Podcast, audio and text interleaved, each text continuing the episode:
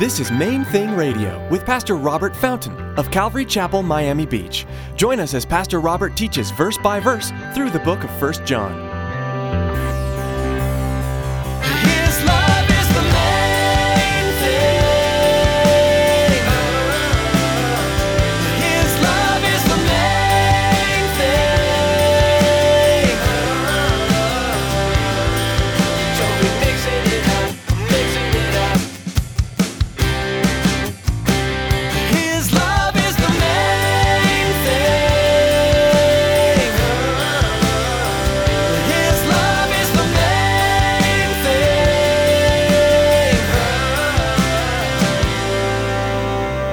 Whatever your specifics are, we quench the Holy Spirit. We quench His life within us when we choose to let our flesh reign rather than His Spirit.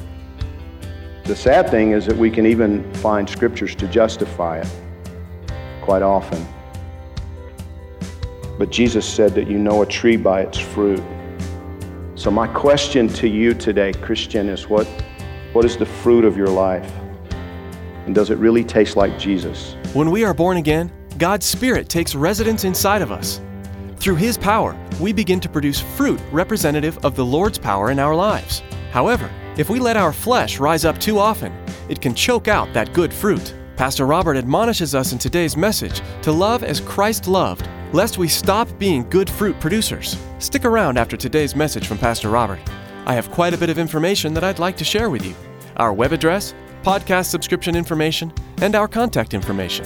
Now, here's Pastor Robert with part three of today's message in the book of 1 John.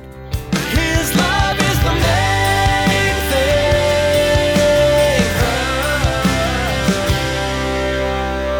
thing. He says the result of that fellowship with us, with the Father, with, with the Son, it, it's fullness of joy. Why? Why does it produce that? Well, because fellowship with the Father and, and with the Son, it, it means a common enjoyment of His life, eternal life. You know, you were not created by God to just walk around planet Earth for 70 or 80 years and nothing more than that. We were created for much more than that. Created by God not just for an eternal existence, but for a quality of life that's eternal. His plans for you began with your birth, but they don't end with your death. You know, we, we're locked in our human experience. We look at life as being from the cradle to the grave, and that's an illusion. It goes on beyond, far beyond the grave. But neither does eternal life wait until death. Luke 17 21 says, For indeed the kingdom of God is within you. When we become His, His Spirit moves inside us and imparts to us His life. Now, eternal life, but given to us now. I was thinking about this, you know, the Holy Spirit, the life of God inside us. But the Bible says we can grieve the Holy Spirit. We can hinder his influence, in other words, because he still honors our free will. We don't become robots when we become part of his family. Ephesians chapter 4 verse 30 cautions us do not grieve the Holy Spirit of God by whom you were sealed for the day of redemption. Let all bitterness, wrath, anger, clamor, and evil speaking be put away from you with all malice, and be kind to one another, tenderhearted, forgiving one another, even as God in Christ forgave you.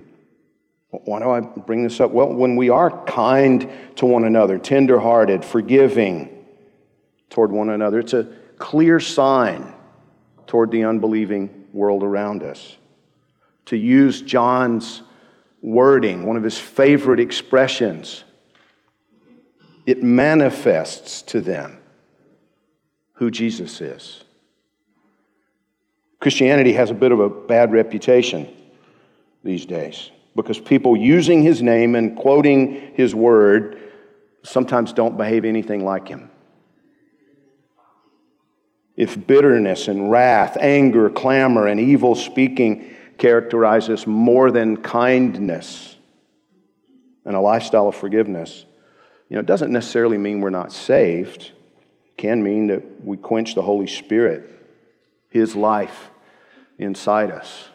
Even the hard sayings of Jesus were and are rooted in such a profound, selfless love. I've been rereading Gayle Erwin's book, The Jesus Style. When you consider the fact that, you know, Jesus never, when you read the Gospels, Jesus never backed away from truth, right? He always told it like it was. And yet, the prostitutes and the thieves, and it's like everybody was comfortable with him and sought him out. I mean, how, how could that be? Well, it was because he was just childlike with his love. Not an abstract, you know, today we talk about love and it's just all soft and, you know, it doesn't speak truth. That's not what we're talking about, but, you know, the very personal love of the one who wove you together in your mother's womb. The one who created your soul to live inside himself. The Bible says, In him we live and move and have our being. Like a baby lives inside the womb of the mother. That, that's eternal life now. Living in that love. Now, it, if you're a Christian, this may sting a little bit because None of us can perfectly live out the life that He gives to us, right? We need to be, be real about that and ask Him, you know, like, I'll be honest with you, I spent a good bit of time this morning really wrestling with this. I went to bed nice and early, you know. I tried to do that on Saturday night, thinking I'll get a good night's sleep. And so my eyes popped open at 2:30 and wouldn't go, wouldn't, you know, just wouldn't close again. So I, um, I got up, made coffee, and my morning run was a little earlier than, than usual. Today I had a, had a good bit of time to, to talk to Jesus about the fact that I really don't look very much like him. I've been following him for like 35 years now, and I still don't look very much like him. I can't do much better than I've been doing, you know. So I, I so I was talking to him about the fact that I, I need some more transformation in here. Please. Because I don't like what I see when I look in the mirror the mirror of His Word. Whatever your specifics are, we quench the Holy Spirit. We quench His life within us when we choose to let our flesh reign rather than His Spirit. The sad thing is that we can even find scriptures to justify it quite often. But Jesus said that you know a tree by its fruit. So, my question to you today, Christian, is what, what is the fruit of your life? And does it really taste like Jesus? What would he say? Gayle Erwin, in, in that book, he, he writes about a friend of his who, the way he words it, he lives in a foreign city where prostitution is legal and it's out in the open. And he, and he said, My friend was convicted that nobody actually loves those girls. Nobody ever talks to him about the things that matter. So he started going to the brothels to meet with the ladies. Now, gentlemen, I don't recommend this. but he said, you know, he said, if, of course, at first the girls thought it was just him playing head games with himself, and so they would, you know, their, their talk was somewhat erotic, and, you know, they were trying to test him, but, but then they realized that no, he, he really did just want to listen to them and share the, the love of God with them. To actually live out, listen to me on this, with no concern for his own reputation. That was the point in the book. He completely obliterated his own Christian reputation for the sake of those people whom God loved. Loves. You see what I'm saying? That's what Jesus did. That's exactly what he did. He didn't care what people thought. As soon as that comes out of my mouth, the times that that has been said to, I don't care what people think. It's usually a cover for people to be rude, unloving, obnoxious with their Christianity. Jesus was always love. It was always love. He welcomed people that nobody else would welcome, and he, and he did it in love. Now, he didn't compromise on what he told them. Do you understand? He never compromised on the truth that he presented, but he was always welcoming. You know, maybe Christians have hurt you. You're thirsty for Jesus, but you're scared to become like those Christians. I understand that. I've had those kind of experiences myself, and please know that, that Jesus grieves over any Christian who causes somebody else to stumble.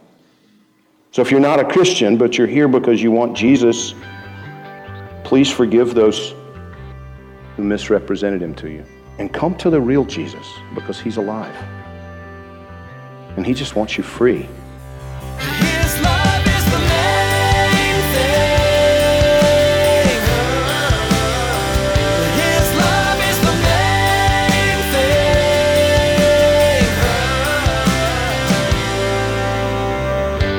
Thank you so much for joining us today.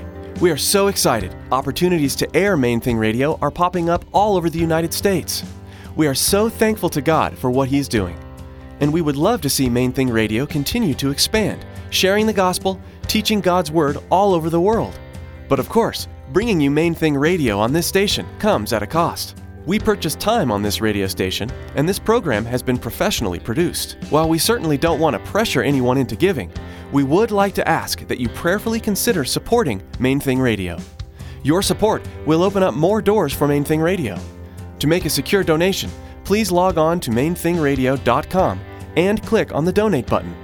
Now here's Tracy with some more information about the Main Thing Radio podcast. Life these days moves fast. From one appointment to the next, most of us race through our days with blinding speed. Those in between moments are great opportunities to connect with God. Subscribe to the Main Thing Radio podcast to enjoy messages like you heard today, anytime, anywhere. Simply log on to mainthingradio.com and click on the podcast button. Thanks, Tracy. Join us next time for another edition of Main Thing Radio.